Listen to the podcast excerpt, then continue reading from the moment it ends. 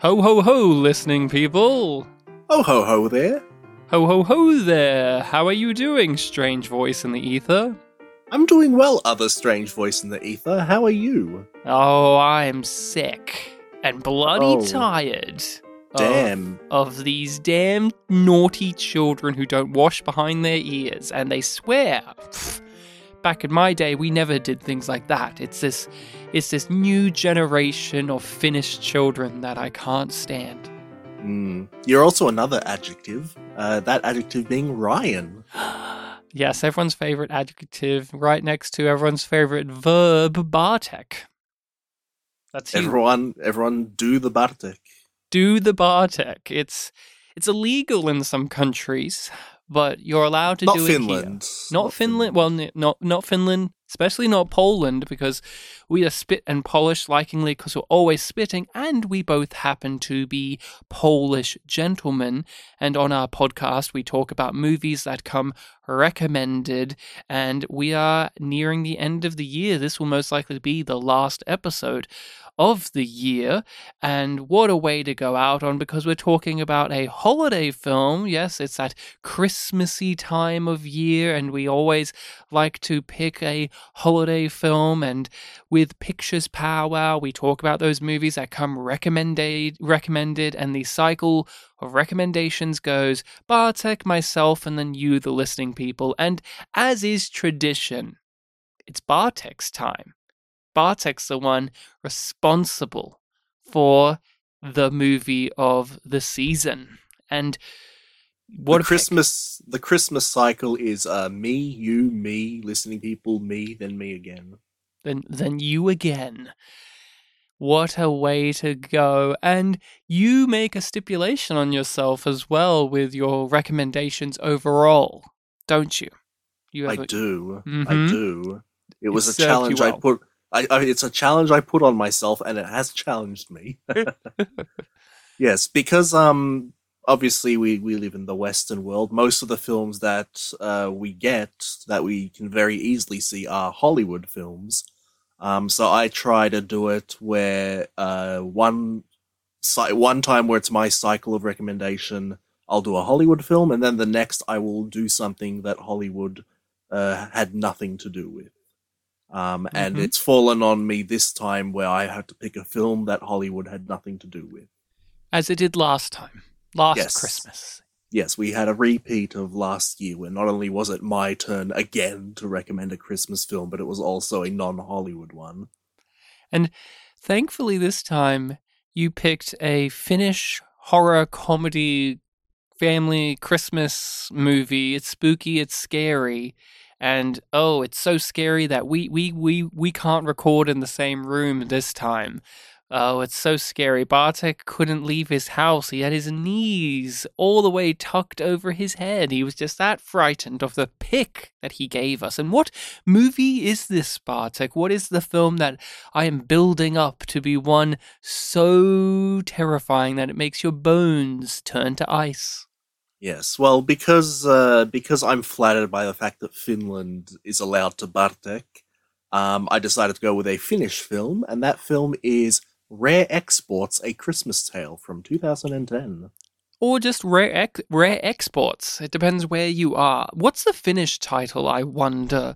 I didn't look it up. I don't know if you Uh, have the technology, the bar technology, to look it up. But this is, as you said, from 2010 or 2010, if you want to be precise. And this is a horror comedy film about a fam well father and son living in Finland and this small community that are getting uh, terrorized in very subtle and, and quiet ways by some what could be supernatural happenings. The mountain that looms over this small community has been dug into by some tycoon who's wanting to benefit himself by capturing and selling and using and abusing some creature that's been locked up in that mountain many, many moons ago. What creature is that? Well, if you don't know Rare Exports, you should go and watch it for yourself because we'll get in details. But I can say, and I, this is this is the major selling point of the movie. This is a Santa is a monster type Christmas story. It's Krampus. It's the Finnish story. It even says at a portion in the movie that ah, this is this is a story from people who brought you Santa Claus. And although it is very much marketed as the Santa Claus is a monster film, it is very different to what that premise sells you. So please go watch this for yourself if you do not want to be spoiled on things, but it is something worth checking out for sure, wouldn't you say, Bartek? Oh, it definitely is, yeah. Um, I uh, based on my very light research, I couldn't find a Finnish title, but um, considering the fact that this film is partially in English and we see you know, at the end of the film, a sort of visual title drop. Maybe it just is a, an English title. Some characters do speak English in this film. Mm-hmm. Quite a number, in fact, but not our two mains, really. But Rare Exports, A Christmas Tale, I was aware of this movie when you pitched it. It was mm. quite the meme back in the day, I would say. The trailer Oh. got around, just the premise of it was very infamous. People were joking about. This is one of those films that did success it did have success. It, it has garnered an, an audience but in, in my views it was a film that people were excited about and talked about but did not go out and watch. I didn't really know many people who actively watched this. Uh, i knew more people who talked about it and uh, we've both had that experience where where where we've had colleagues of ours even guests on this podcast talk about these crazy wacky movies that they themselves will never ever watch. And this was the case with rare exports. And i i, I never was drawn to checking it out. I, I saw the the trailers on dvds back in the day. Remember when you bought dvds and they had the little little promos little trailers little short things for other movies and you Mhm. you would have to suffer through those dvds that wouldn't let you fast forward through them wouldn't let you chapter select skip over them. And this was one of those and i, never had any reason for not wanting to see it. It just did not look appealing to me enough. It was it looked sweet. I'm like oh that okay cute. Like what a, that's a cute little idea. And i never went beyond that. So when you recommended it I, I had a I had a warm feeling because it has loomed it has loomed over me over the decade plus and I was I was positive walking into this. I, I again I didn't go out of my way to see it back in the day and I never was really planning on doing so but it was a case I was telling my sister about this because my sister has seen this movie I said oh Rare Exports is going to be one of those movies where I'll I'll only watch it if somebody else wants to watch it and I won't object like there's no there's no animosity there it's just one that I'm not going to download or buy or stream myself. But uh, Bartek, what about you? You're the one who recommended this film, so tell us a bit about your familiarity or lack thereof, or if you've seen this before or you haven't, let us know. No, it's very much the lack thereof. I hadn't heard of this film. Uh, I don't recall anything from around 2010, anyone talking about it or or seeing the trailers or anything like that. Um, this really was just a case of me looking up, uh, you know, f- Christmas films from whatever country came to my head, and the second thing I tried was, what about Scandinavia? Any Scandinavian Christmas films? Um, and this was the one that kept popping up, basically. Rare Exports, a Christmas tale. Um, it seemed like multiple people really liked it. There were a couple of articles like listing here a bunch of good Christmas films to watch, and this one was on a couple of them. Um, it seems like it's very popular in Finland. Um, Oh, where it was yes. made. Yep. Uh, like it's, it's beloved. I from what I recall, uh, I Mm-hmm. did this research almost a month ago now, so it's uh, not quite fresh in my head. An Australian to- actor claims it's one of her favorite films. Do yeah, that was a recurring. Yeah, that was a recurring trivia point about uh, uh Clate, Cate Blanchett. I want to hear that from her mouth. I want to hear her say this. I have only seen it written down. I want to hear her explain. And and just I want to hear her go in depth about this movie. I respect Cate Blanchett as a as a performer and as an artist, so I would really love to hear her opinions. And that's not me saying that I I disagree. It's just she's someone that you that many people would associate as a very artsy, high class very prestigious uh, performer. So to hear the idea that she's into this film in such a way is something that makes me raise my eyebrows because this film is is is a goofy little treat. It's a it's got the little creepies and the crawlies. It's a little spooky, but overall, it's it's a silly uh, it's a silly outlet, and I just really would love to hear Cate Blanchett expouse upon this some some more. But you were saying you did some research for this because you knew that you were the one responsible for the Christmas recommendation this year, and this was Yeah, just and what met your criteria. Yeah, and to call back to what I said before, last year I did also a non Hollywood Christmas film. And I'm pretty sure if you go back and listen to that episode, I talk about, you know, what a saga it was just trying to pick something because I went through so many different candidates where I was rejecting things because, like, oh, okay, apparently this is like, you know, trash tier in this country that it's from, or I couldn't track it down. Like, I wanted to see if I could do like a Polish Christmas film, but I couldn't track any down. There were so many ones that's like, oh, this this sounds interesting, but no, apparently it's really bad. And then I eventually stumbled upon the film that we did that year, Santa Claus is a Stinker, and it ended up being a pretty good episode that we did on it. So a pretty good film to watch. Um, so I was just anticipating that this was going to happen again, and I just wanted to really lock something in early. So I, after I locked this one in, I didn't really look up anything else. I thought it seemed relatively safe slam dunk. Like we could track down copies of it and subtitles. Uh, it seems to be beloved, so yeah, it, just seemed like a really easy thing to do. And uh, you know, next year I won't be doing it again. Let's see, maybe Don't- who knows? Don't jinx it. Sometimes it's fun to jinx it. For yourself, at least, did you remember when you sat down to watch it uh, for the pod? Did you remember? Did you know deeply what you were in in for with the film? Because you had to do all of this research, you had to stack things up, and does that mean you were aware of what the plot was or what this could be about? Uh, I I knew the genres of it, which was like you know action, horror, black comedy kind of thing. Um, and I did remember reading. There's someone quoted an early part of the film where it's like this isn't the Coca Cola Santa Claus. So I did know that it's oh something about you know Santa Claus being the killer. Uh huh. All right. Now, uh, yeah, this was very different to what I had imagined it to be. Because, as I stated, I do have a history with this, but history with it was not involving seeing it.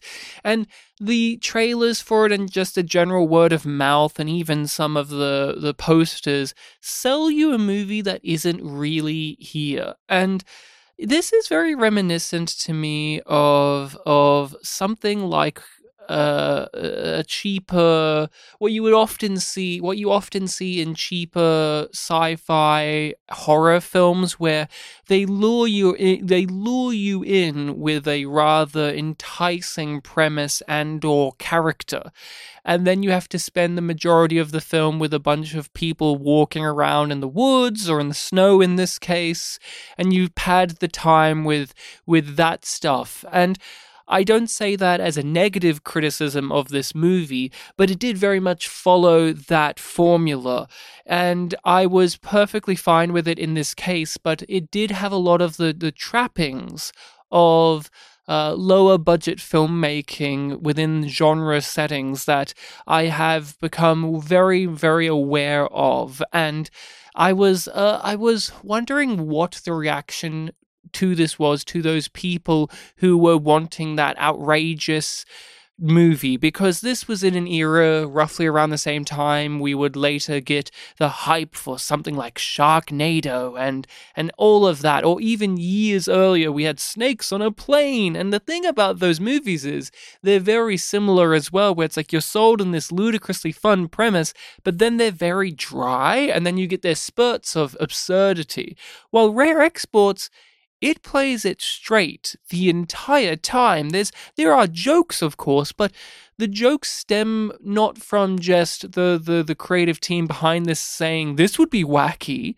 It, it more stems from the characters are just out of their element. And what this film like what what really made me think of is Tremors. I thought of Tremors a lot during this, in which you have a small community and they've stumbled across some entity that's totally unknown to them, that's picking them off one by one, and they have to band together and form a plan and get out of there. And also capitalize off of it, because also that's a thing in this movie too, is capitalism and profit.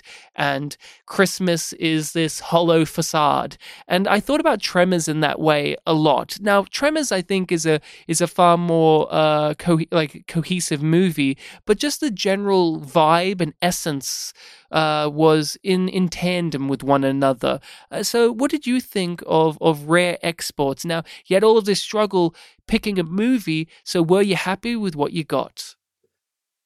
It was an interesting one. Uh, I, I felt like I was trying to keep up with the film uh, most of the way through. Like I had heard that you know this was a black comedy.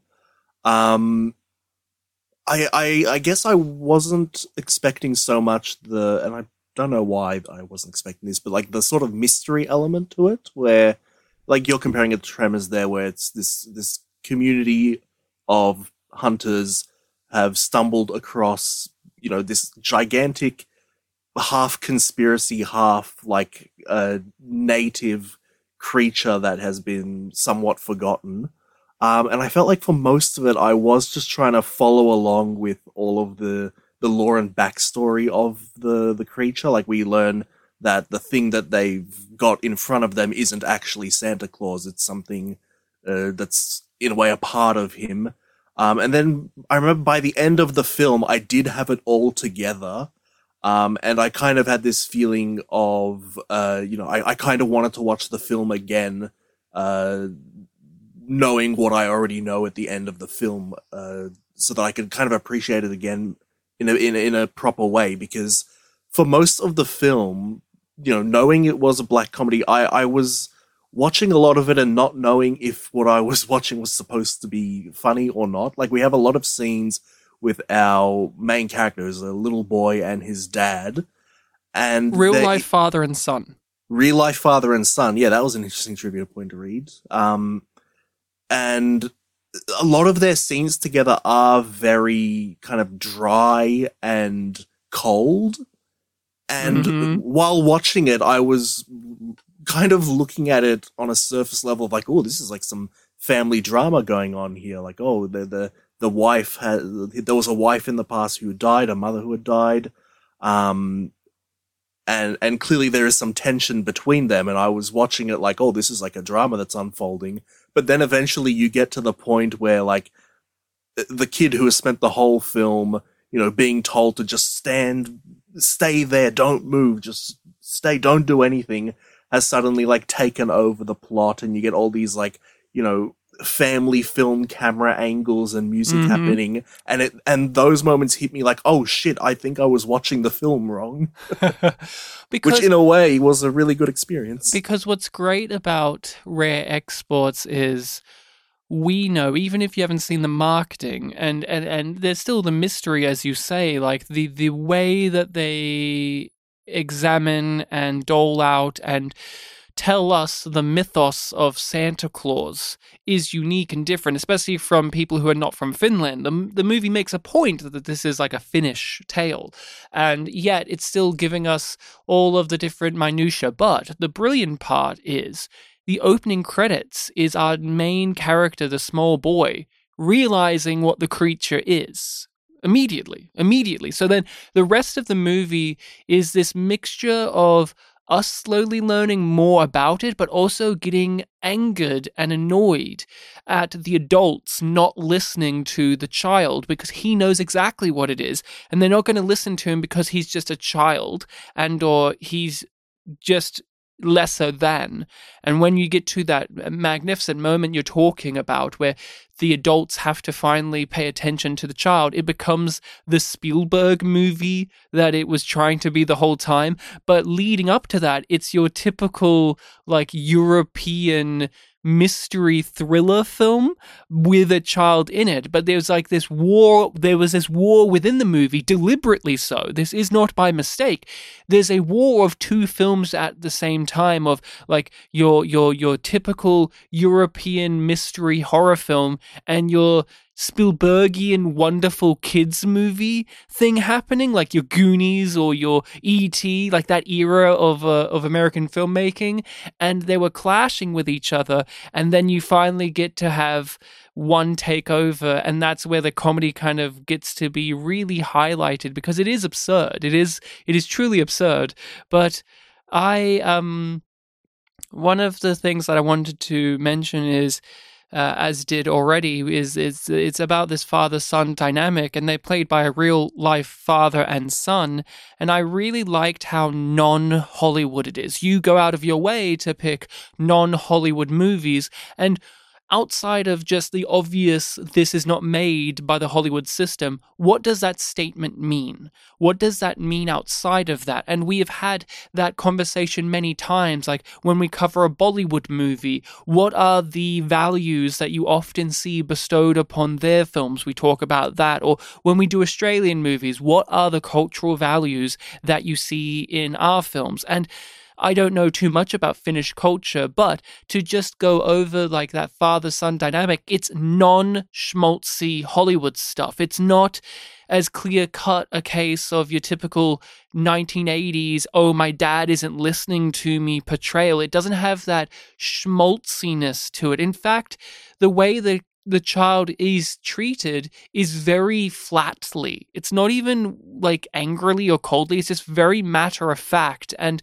I really bought into them being an actual father and son. I didn't know until after the movie when I when I saw the credits or when I looked it up that they're really a father and son, but I felt the genuine connection because the movie was portraying a relationship that I've seen in real life before, whether it is between myself and my father or friends around me, where it's not always the Hollywood portrayal, it's not always the Spielbergian vision of things. And I just really was won over by that. I could give less of a shit, honestly, about the Santa Claus mythos. That's nice and all, but I really just like spending time with this little boy and his dad who's a butcher. yeah, and the, the, the film, I, I know what you mean by the the whole Hollywood thing because in the past three episodes that we did, like the one last week with uh, um, Last of the Mohicans and the last one I recommended, uh, Apt Pupil, uh, we did talk about yeah Hollywoodisms. How these are Hollywood films, but what would these films be like with a different lens? Like with Apt Pupil, we were comparing it to European sensibilities and last week we were talking about Last of the Mohicans compared to like The Nightingale, an Australian film, and it's like, oh, these films did it a little bit differently. Doesn't have that sort of, yeah, very upbeat Hollywood uh, highlighting of little relationship things like that. Like and with this one, we begin the film where the, with the sorry, we don't begin the film with the kid and the father, um, but when we do get the first scene with them, it is just this very kind of esoteric thing of like, oh, he's he's fallen asleep upstairs in the attic with his you know Christmas sweater and just in his underwear. Um, and his father's outside doing a bunch of like really you know labor intensive work. Um, and just the dynamic between them doesn't feel like any sort of typical, you know, uh, American family film structure. They've got this just very esoteric, like, you know, um, you know, you know the rules. You know, you come in here, you have to close your eyes, and it, it is all just very weird and uh, you know maybe not typical to our sensibilities. But it's Um, also we can relate if you are aware of rural li- living because what the dad is doing is he's securing their property. He's putting down traps. He's he's laying down defenses because well in their case it's wolves, but if you're someone who grew up on maybe farmland or you recognize what that is, you can see what that means and then you can understand why the father and son have a almost workman-like relationship because that's kind of what you have to do when you're in that environment. Now, we are thrown into the snowy mountaintops of Finland for this, but as someone sitting here in Australia, which that's drastically different from, I can still relate to it. No, th- and that's exactly the point that I was leading into. It is, uh, well, for some people, for me it was, for some people this is unusual, but seeing it played out in front of us matter of factly, you buy into it. Like this is the dynamic that these two characters have, and this is sort of this the the tone that you're going to see develop going forward throughout the film. I really was appreciative uh, appreciative of the little details such as the kid who lives in this freezing environment sleeps just in his with no pants on and he walks around with just in his underwear and his shirt and his tops and his shoes and all of that and he's and he's not freezing he's just perfectly fine because that yeah this is where they are. They they, they know they, they just are accustomed to this they're acclimatized to it. And I, I it was it was a great offset too because the opening of the movie the actual opening of the movie is a hammer house horror movie. It's very schlocky. It's very over the top. You have this this villainous character who is the man in charge of the operation on the mountain who who has these really striking eyes. He has these really intense little little beady eyes and for a split second I was like, "Oh, is that Udo Kier?" because Udo Kier is one of those actors in that you would get for this role, but it's it's not Udo Kier. But you have that opening where it's very much like a, a schlock film, like a throwback.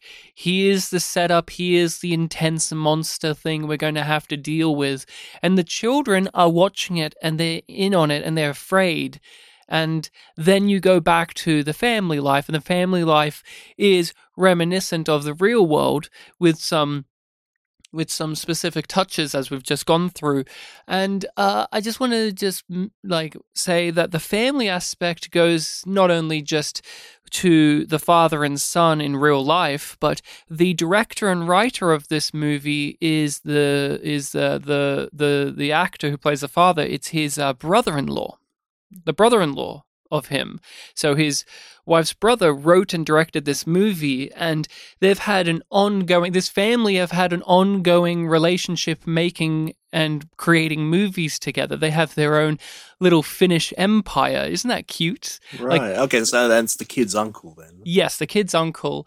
But um the the dad in this film he was uh you know he he's obviously been around for a while and so him and uh uh the the the director of this worked on a short for rare exports back in like 20 uh, like in uh, 2002 2003 it's like 4 minutes long and the premise of it is from IMDb is it's about three hunters who stumble across Santa Claus and you can see that short in this movie when they are prodding what they think is Santa Claus like the three goofy guys Yeah, so this is like an adaptation of that short to feature Yeah. length. It's kind of like how the yes exactly. It's it's like how the Babadook for instance was a 6 minute short that was then made into a feature film by the same people and had some of the same uh, thing in, people involved in it.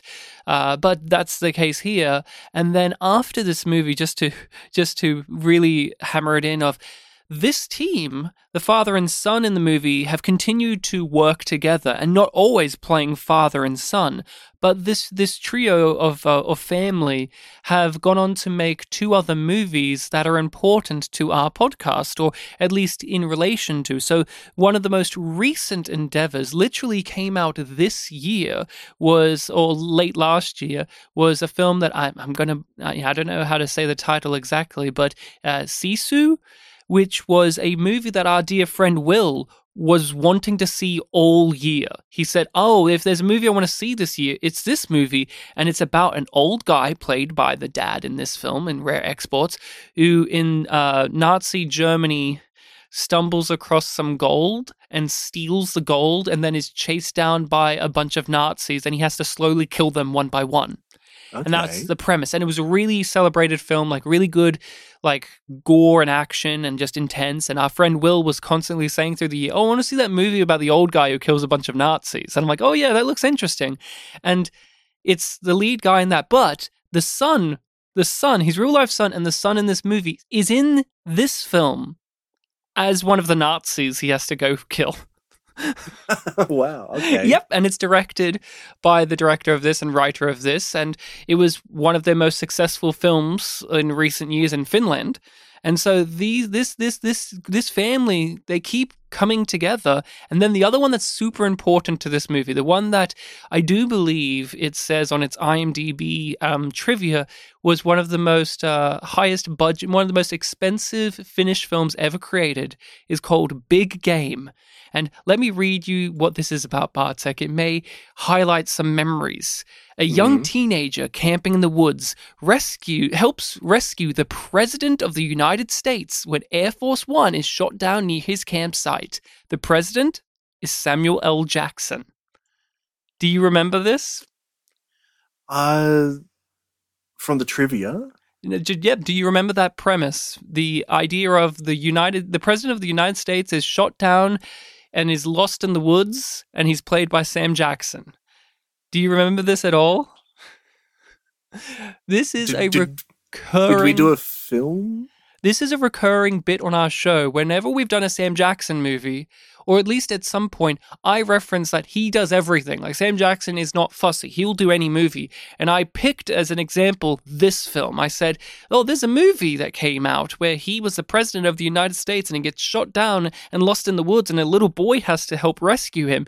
And you got so giddy at that premise, and you leaned over in the recording and said, Can, can we add that to the list? That sounds fun and it's been sitting in one of my old notebooks as like, oh, we should get back around to big game. I think And- that was many years ago. Yeah, right? many- Was that, was well- that unappreciated masterpieces? Yes, because we mainly did Sam Jackson movies and unappreciated masterpieces. But isn't that fun that this this team is responsible for a movie that we have mentioned uh, offhandedly a few times over the years, and each time I mention like and times I mention it, you're like, that sounds like a fun idea.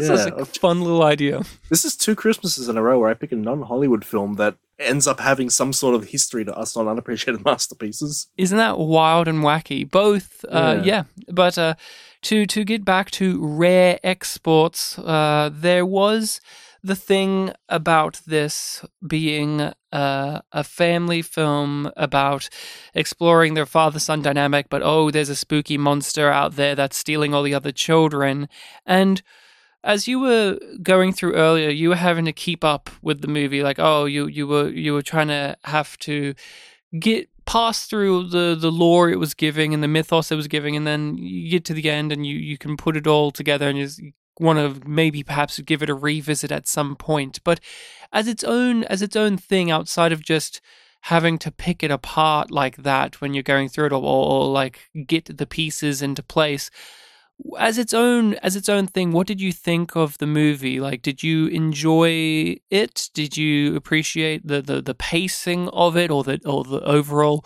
tone or even just the the premise of it in the end? Oh, I I liked the premise the whole way through, but my, my full appreciation for it did actually come with finishing off the film. Um, I think one of the reasons why I, you know, very quickly thought, what about a Scandinavian Christmas film, is because I've, whenever you hear about, uh, you know, cultural differences uh, between, you know, typical Western countries and other countries that, like, ooh, you know, pique your interest like oh that's that's a very weird thing. I feel like scandinavian countries have a lot of them. Um and you know the, the whole santa mythos that they have here um i don't know how accurate it is to the most common you know scandinavian uh, finnish uh, mythos about santa but this did feel like oh yeah yeah they would have something like this where santa claus is a monster and Uh, it, it focuses more on like punishing the naughty rather than rewarding the good. Um, and I, I do know that there are other European countries that do have their own, uh, you know, weird to us sort of mythos about Santa. Like I think, I think Switzerland has one where Santa has like black servants or black slaves or something, and he kidnaps children or something like that. I, I, I can't remember the details of it, but um, I was happy that when I did pick this film, it did kind of lean into that sort of like cultural difference sensibility. So yeah, that definitely kept me going the whole way through.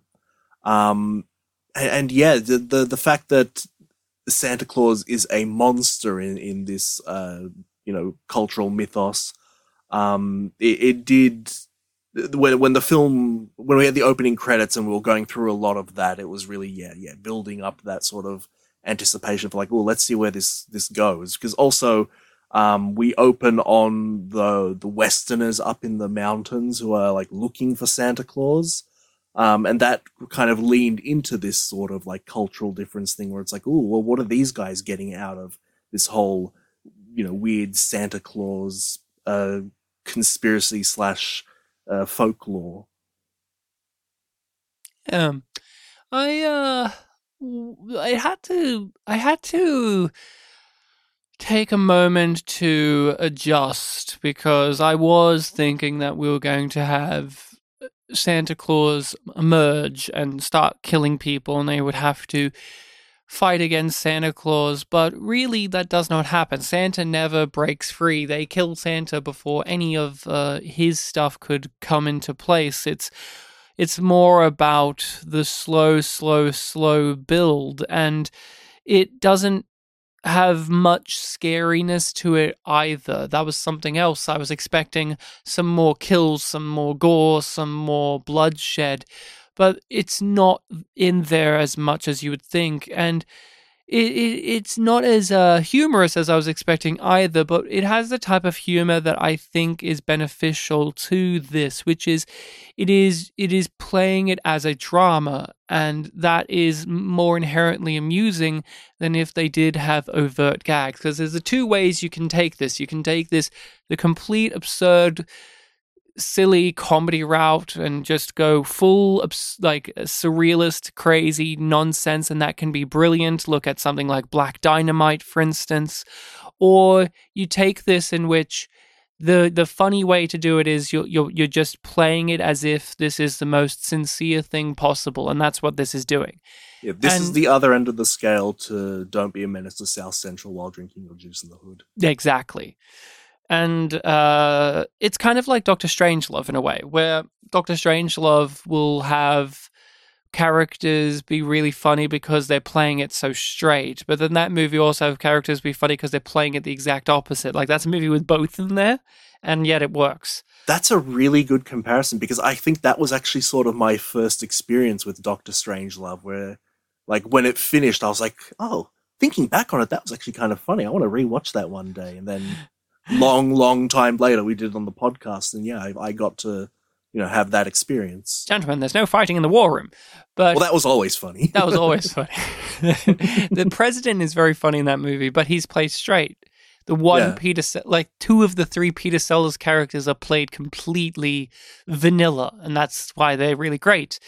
But uh, with uh, Rare Exports, I thought the filmmaking was really well done. It had that that uh, very methodical framing of the characters. When it did have the what we discover are elves, it shoots them in a genuinely eerie, disturbing way without trying to be gross or shocking or ooh, it's a horror movie. It, they really do feel like otherworldly beings and that's and that's very much needed for what this is this this film on a visual level gets to have the benefit of the snowy landscapes to aid in making it feel like an old folk tale coming to life but mm. it's more than just relying on the landscapes it's about the color palette it's about the grading it's about the lighting it's about the costuming as well i thought the costuming was great in this movie.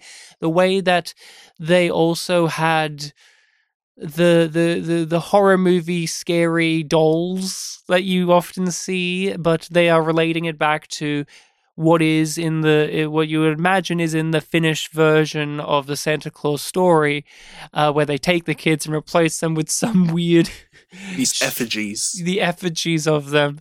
But uh, uh, and of course, Santa Claus has big horns that is that is one of those things where it's like if you know about like you said Scandinavian or European versions of this, it's like Krampus is the big one where it's like yes, the the the the the the, the beast with the big horns and the the the cane and they cane the kids. They like they give them a good smack, and that's a part of of this movie. They kidnap all these naughty children and and they want to give them a good smack, mm. which is that, that's it's also yeah good when we have you know an evil presence that is uh, alignment wise lawful. Like they they they follow strict rules, and the heroes can you know kind of manipulate that. So like the way that the film gets resolved is like, oh, we know how these uh, Santa elves work, so we will use that against them, or or the the kid is always reinforcing the fact that you know while all this you know horrible stuff is happening it's like i've been naughty and they're trying to you know punish me for this. They're, they're just reinforcing that the fairy tale aspect of the film. So it's, it's the way to make the the uh, fairy tale come to life in a really dark way. Uh, my favorite section was the when it became when it focused on being a moral dilemma. They have this old man they be- they just believe him to be some old man. They have some ID of for him, but they think he's dead. That he fell into the wolf trap that the father set up at the beginning of the movie, and that he's dead. And he brings the dad brings in one of his friends, and then it becomes it becomes a crisis because it's like, well, the wolf traps are illegal, so you can't just get out of this. So do we dispose of the body? Oh, yes, we have to dispose of the body. We have to make sure the kid doesn't pay attention. Oh no, the body's still alive and still still active, and now he's fighting us, and now we have to bring more people in to help us deal with this. And oh no, the chief of police is coming into the the area because he's looking for the kids, and oh, we have to keep calm. And oh no, our son is the son is now aware of what's going on, and that was what I really was like glued to the screen of, and I'm not surprised to see from what little I've read that the, that the short film lives in that vein a lot more. Like if you look at the picture, the pictures online of, of the short film, it's of those three hunter guys in that in that area with blood on them looking afraid and it's like oh yeah you can tell like in the short that this is the premise. Like, oh no, we we found Santa Claus or what we think is Santa Claus, and do we kill him or not? And I really loved that, and it made me think also of a film that we really loved when we did Mystery Box called Murder Party, Murder Party, where they're not the same, but they just have again that low budget genre feel and where they take place in very few locations and thus you have to write a story that's really compelling to justify the the limitations of one's budget and that's also something I really really was appreciative like really was just rooting for this film was you can see they had limitations, but they worked within them, and it and it, it gets to a point where it doesn't matter. And I thought they just had that scrappy charm that you see uh, in underdog stories like Ed Wood, for instance, where it's like Ed Wood, the filmmaker, and his ragtag bunch of uh, misfits try to make a movie. But the, the joke in Ed Wood is that he's a terrible filmmaker and he's not very good at it. but in this real life story, it's like you've got a very good filmmaker and you've got great actors and you've got a fun little idea, and that's enough and that's enough. And I found that at times I was a little bit disengaged with the movie because I could feel uh, the the the padding of it. But once it was all wrapped up and concluded, I also had that similar thing to you where Perhaps on a revisit, this would go down a little smoother now that I know what I'm really in for, because I had certain expectations of what was a movie that was was really talked about in my in my circle when it came out, and I had a I had a picture in my mind of what this would be, and it wasn't that. And what I did get was was something that was aiming for what it hit Yeah, you when you, you mentioned like the part that you were most engaged in was you know when you had the moral dilemma, which is sort of like the middle-ish second half, just part of the film. The second half of this film really did land pretty well for me, um, and I guess that means that while I was watching it, like I guess the first half I was still waiting for it to show its hand.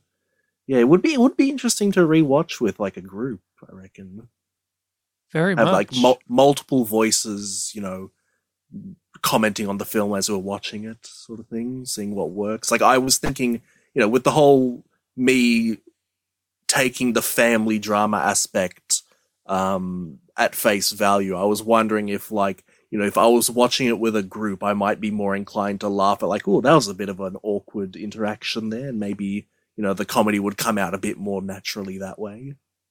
Perhaps. Uh, with all of this talk about Santa Claus and the and the, and the whole uh, ethos and mythos and everything around him within the Finnish culture, but also what is presented in this movie. Because again, this is a film; they have to do their version of of things. They have to give their look on it, and also have our characters mold it themselves. Because one of the things I I found really really striking and unique about this was everyone involved, all the party, all the part major players, once they knew what it was, oh, it's Santa Claus and it's this mythical beast that's going to kill us all if we're bad. Hmm, how can I profit off of this? and it wasn't dis- it wasn't like discerned to oh, only the villains think that way. No, our heroes think that way too because they've got to earn some scratch. Yeah, and they've already lost a lot of opportunity to earn money thanks to the conflict. What did you think of, of, of that of that addition to this? Because it could have stayed just being, oh, it's the family, the father and son, and oh, the the smaller community having to band together to save the community and themselves and their children against this insidious force. But instead, like all of that stuff is secondary to, hmm, how can we make profit off of this? I really liked the aspect of there is a very specific amount of money that you know that they really want to get because that's what they feel entitled to. It's like eighty five thousand dollars because uh, early on in the film, um, they see that what were they hunting again? It wasn't mooses. It was a uh, uh, reindeer. Um, they see that there is like oh, I think it was like four hundred and something reindeer just all dead in this big ass field um, near a like near a border. Um, and they ask one of them who's good at maths, like, "Oh man, how much? How much would this?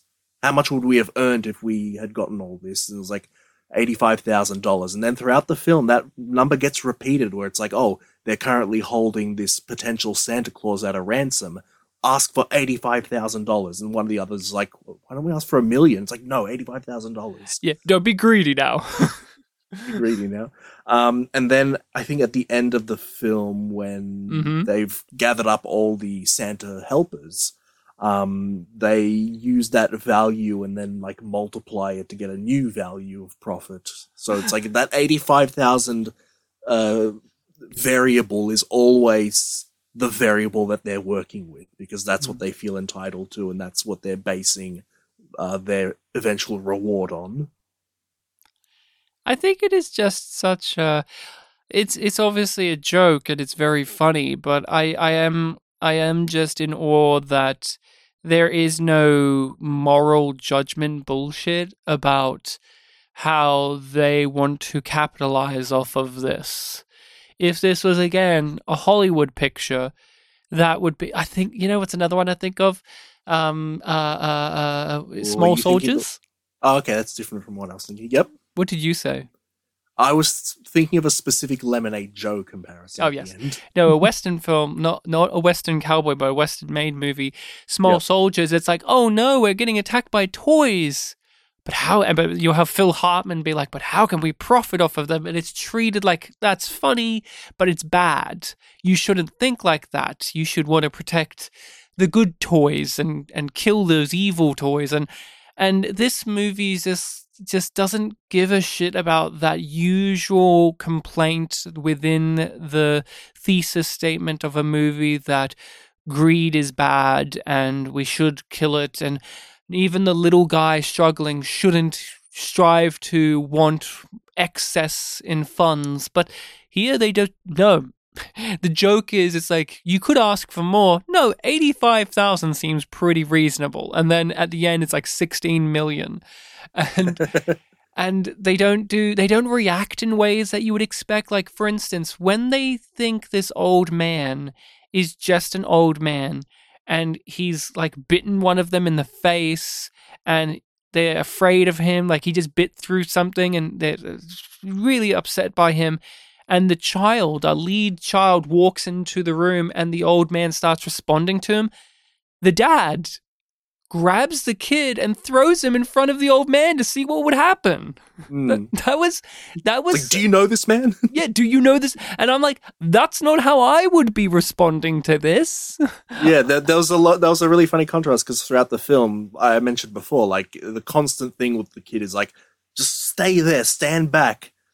Did you hear me? Stand back. And then like the father starts moving forward, and the kid starts following, and it's like, ah, okay, you know, he, he's he's not able to control the kid like that. But now here we've got the opposite, where he like thrusts the kid forward towards the danger. and and that happens uh, throughout where these adults are so reckless but the film is still on their side there is no wagging of the finger of the dad in that moment. The movie is in fact being like the dad's doing a good thing right now which is which is interesting. Like i don't know what to make of that if that's just uh, the movie's sensibilities or if this is just a, a different cultural thing or if it's a joke in itself but I just really was was just happy with how the film continuously kept doing things like that with just the the emphasis on money or how they treated the children or how they reacted to the Santa's little helpers where they stopped being afraid of them very quickly. Like there was moments where they were afraid but then once they came to terms with what was going on they just got in in in fight mode. They were no longer in flight mode. They're like okay this is how we deal with them. Let's kick their ass. Yeah, the, the, the whole the whole moral aspect too. It's reminding me of when we did, I believe it was last year's Spooky Mother, the trip. oh yes, I Where thought about that that. Yeah, where you know throughout that film there is very much like this danger, like you know home invasions happening, our lives are you know under threat, and then the film ends and it's becomes very capitalistic. Like oh, let's profit off of what just happened. Yeah, yeah, and let's uh, demystify our villain Mm. because yeah, this movie. let's Hollywood him. yeah, this movie's all about building up that slow dread, and then by the end, let's just corral them and shave them and clean them and just sell them. Yeah, mole Santa them. this mole Santa the, the these ghouls. That was that was such a that was a crazy moment in the movie. I was just like, Yeah. they- and they play it so slowly.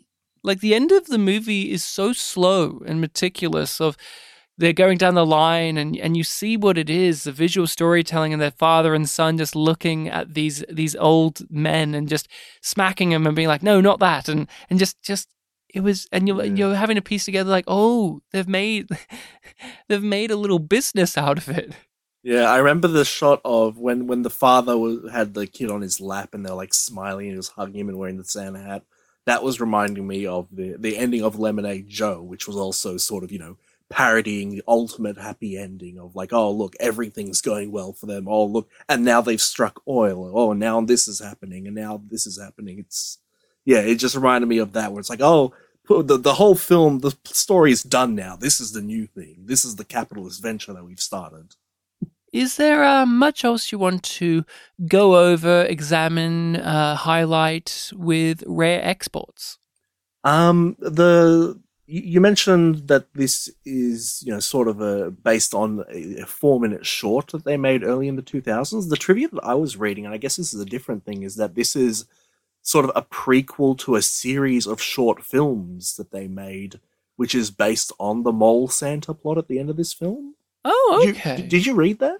no i just saw on imdb you know when you get that like here's a thing similar to It Mhm. had rare exports, and it was like a four minute short about hunters in the woods who find uh, a Santa Claus. And that was like the premise. And I'm like, oh, that's like this movie's middle chunk. Yeah, I I was reading somewhere that there was a series of short films that they made that was based on like the mole Santa thing, and this, in a weird way, is like a prequely origin story to that. Maybe I'm Look, misremembering. There's a rare exports cinematic universe we have yet to be fully ingratiated with. Were you okay with Santa, the the big monster that was uh, threatened and perhaps even promised during out during the film that he did not get to appear? Really? Well, uh, I, I did like the twist that even though we did get the uh, the the lore dump during the opening credits of like, oh, this Santa's like this monstery thing. I did like the eventual twist of like, oh no no no, he's a gigantic monster that like these natives once defeated. I, I did like that twist to it, and it was and seeing the spectacle of the big chunk of ice with the horns coming out of it was cool. Um, in terms of was I bothered by the fact that he didn't like defrost and end up being the main threat? No, I, I didn't really mind that. I, I thought I thought that the the sort of mystique around him was enough, and the fact that he was taken down by you know three hunters with dynamite, you know that that sat well with me. a gag earlier on that I found very good was the opening scene about the rich guy finding out that they have found it, and then he gives like the safety instruction booklets, and it's like all of these like affirmation, like wash behind your ears, Yeah, all these good platitudes, all these good things, and the and the guy just being like, "This is fucking stupid," things that mum and dad would tell you to do. And then it doesn't work because the rich guy still gets killed by by one of Santa's. Oh, and the gag about defeating Santa's little helpers or getting past them is by throwing them gingerbread men, little Yeah. cookies. I like that. I also like that that recurring aspect of it, where it's like, oh, the father only really makes gingerbread cookies, and like, it's like, oh, you you, you need to you need to eat your meal. It's like I had my gingerbread cookie. Well, I have another one, and then and then its friend is the one eating it, and that like gets a reaction out of the potential dead Santa. And Mm. the, the the gingerbread cookies were very important, much like the rise and fall of Baal with the cookies. And this is something too where none of our like heroic characters die.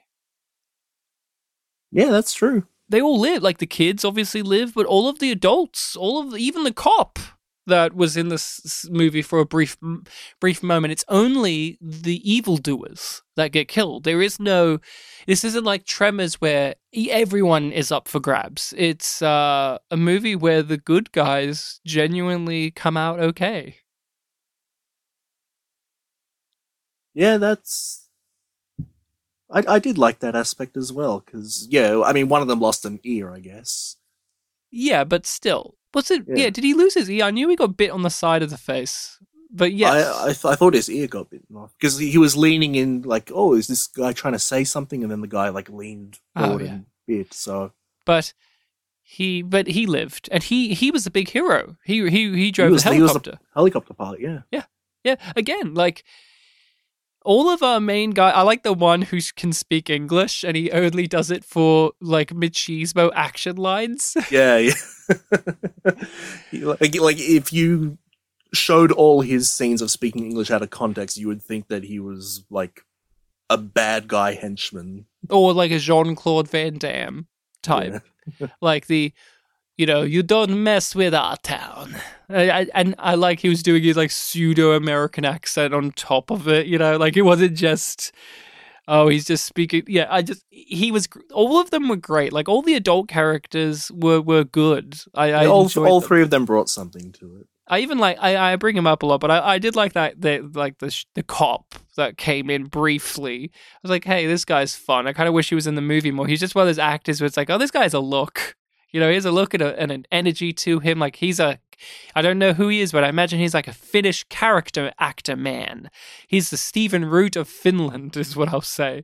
But uh, that's rare exports. I, I, I was, uh, I did enjoy it. It's not one of my favorites, and when I watched it last night, I was middling on it. I was like, oh, you know, it has some things to appreciate, some things not so much. But uh, now getting to talk about it and getting to look at it overall and think about it too as like a holiday film, uh, it really did give more than it needed to. It could have just it could have just been a lazy film. It could have just been content with being a film shot at night in a in a snowy location with their characters walking around, muttering to themselves and getting picked off one by one by some ghouls, and then at the end they kill the ghouls and that's it. But they, they it doesn't it doesn't do that. There's there's there's just more stuff that's put into this than uh, you may have expected. I'm pretty much the same way. Yeah, I, I, appreciated it more when it ended and appreciate it more talking about it now, getting all our thoughts out there. And, yeah, highlighting things that I hadn't thought about. And that is our discussion on rare exports. I do recommend it. I say check it out. Yeah. Check it out. I think I think this would be fun to watch with a group too. So maybe get some so. friends together, yeah.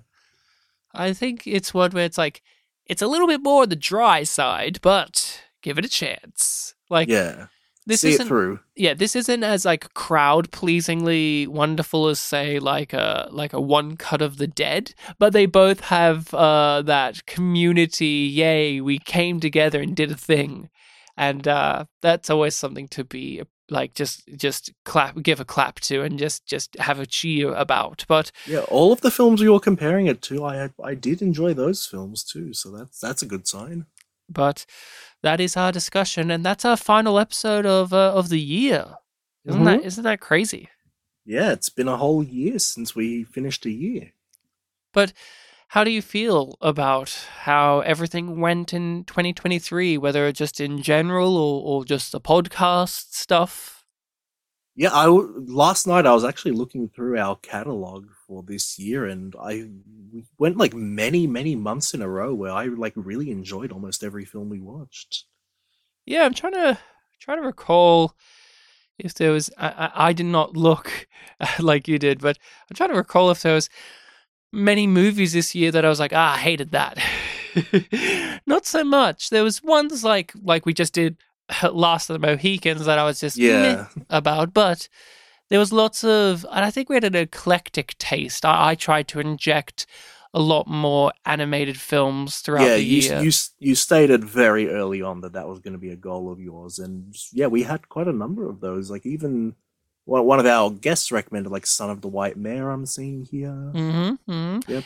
Yeah, and I think we had a the, the surprising mix of of movies that one of us may not have enjoyed, but the other did, and then we discussed it, and and we got to really bring out something in the movie that that wasn't like as obvious when we were watching it. Like I like the mission, but I mm. liked it even more when we got to talk about it and and and even like the Polish we find we did our Polish movie. We finally yeah, finally the one and, that I was thinking of too. And that was one where again like I I was just scratching my head at it at times but got to break it down and got to do that and heck, we even did a Tyler Perry movie this year. We did Don't Look Up, a movie that I expected I would loathe and hate, but actually didn't mind too much. So yeah, I'm I'm looking at the list now, and like in in August we did Terminal Velocity, and that was an okay film. But like looking down the list, like oh, that's the first one where I was kind of you know air on it.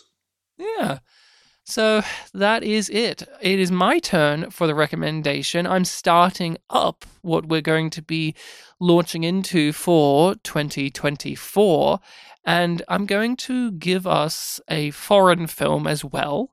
It's going to be one that's on a little bit of the longer side, like a two hours and 20 something minutes long, or maybe two and a half. I haven't double checked, but oh, I saw okay. this one in the cinema and it was mm-hmm. up for some important stuff. It didn't get any. I don't think it got an Oscar nomination, sadly. But we're going to do. We're going to revisit a director of note with his film Decision to Leave. This is by the same director who did The Handmaiden. Okay. And Old Boy, and so on and so on. This is his most recent film, uh, Park Chan Wook, who yeah did Decision to Leave, a movie It's uh, I won't give too much away, but I'm very keen on giving it a revisit. I very much enjoyed it when I saw it in the cinema. I own this on Blu-ray.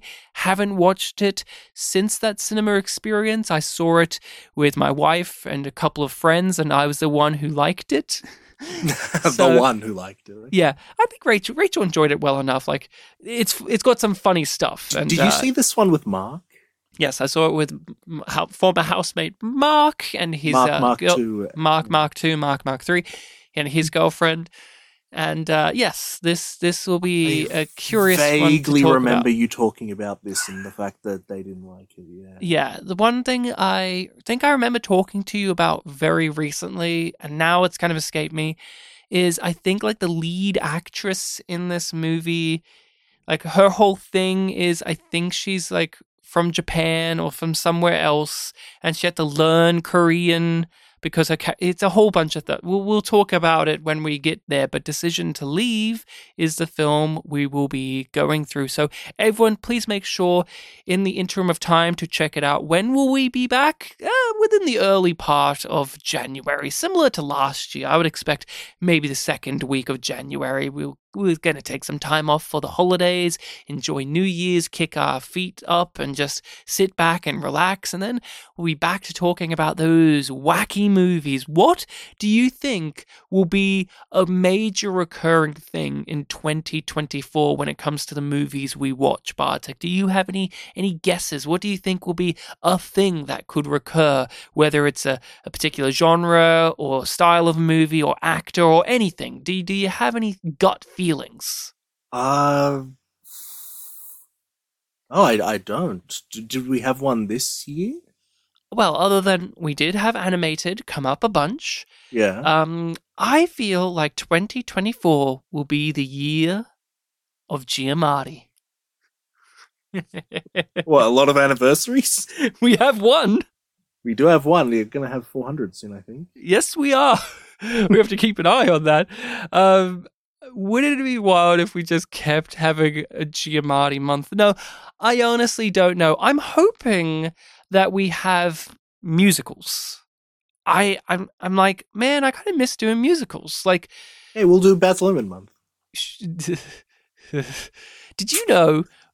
We've got to wrap this up. But did you know Australia, the film by Baz Luhrmann, has been broken up into a TV series on Disney Plus? I think you've said this before. Yeah, they're trying to sell it off as a new thing. Like, hey, do you want to watch this drama? And it's like, no, it's just, it's just Australia the film. But since Australia the film was so long, you can break it up into multiple episodes. But the thing is, the film wasn't. The film's not made that way. You fucks. I remember sure. them, the- remember them showing us the trailer for that in a university class. Like, what's wrong with this trailer? and what was wrong with it, Bartek? Well, here's a film celebrating Australia, and it's a Hollywood film. or something like that. Oh, yes. Here's a film where the Aboriginals have a mystical king who emerges from the smoke in every scene he's in. Ooh, mystical. Well, this- Magic. So this uh, this mu- musical theme for next year is that what we would call a promise? Oh. Bartek, you said that there was a promise that had to be kept in this episode, and I can't recall what it was. So in the very first episode of this year, Tears of the Black Tiger, um, I jokingly said like, "Oh, at the at the end of this year, for the final episode, Ryan will sing for us."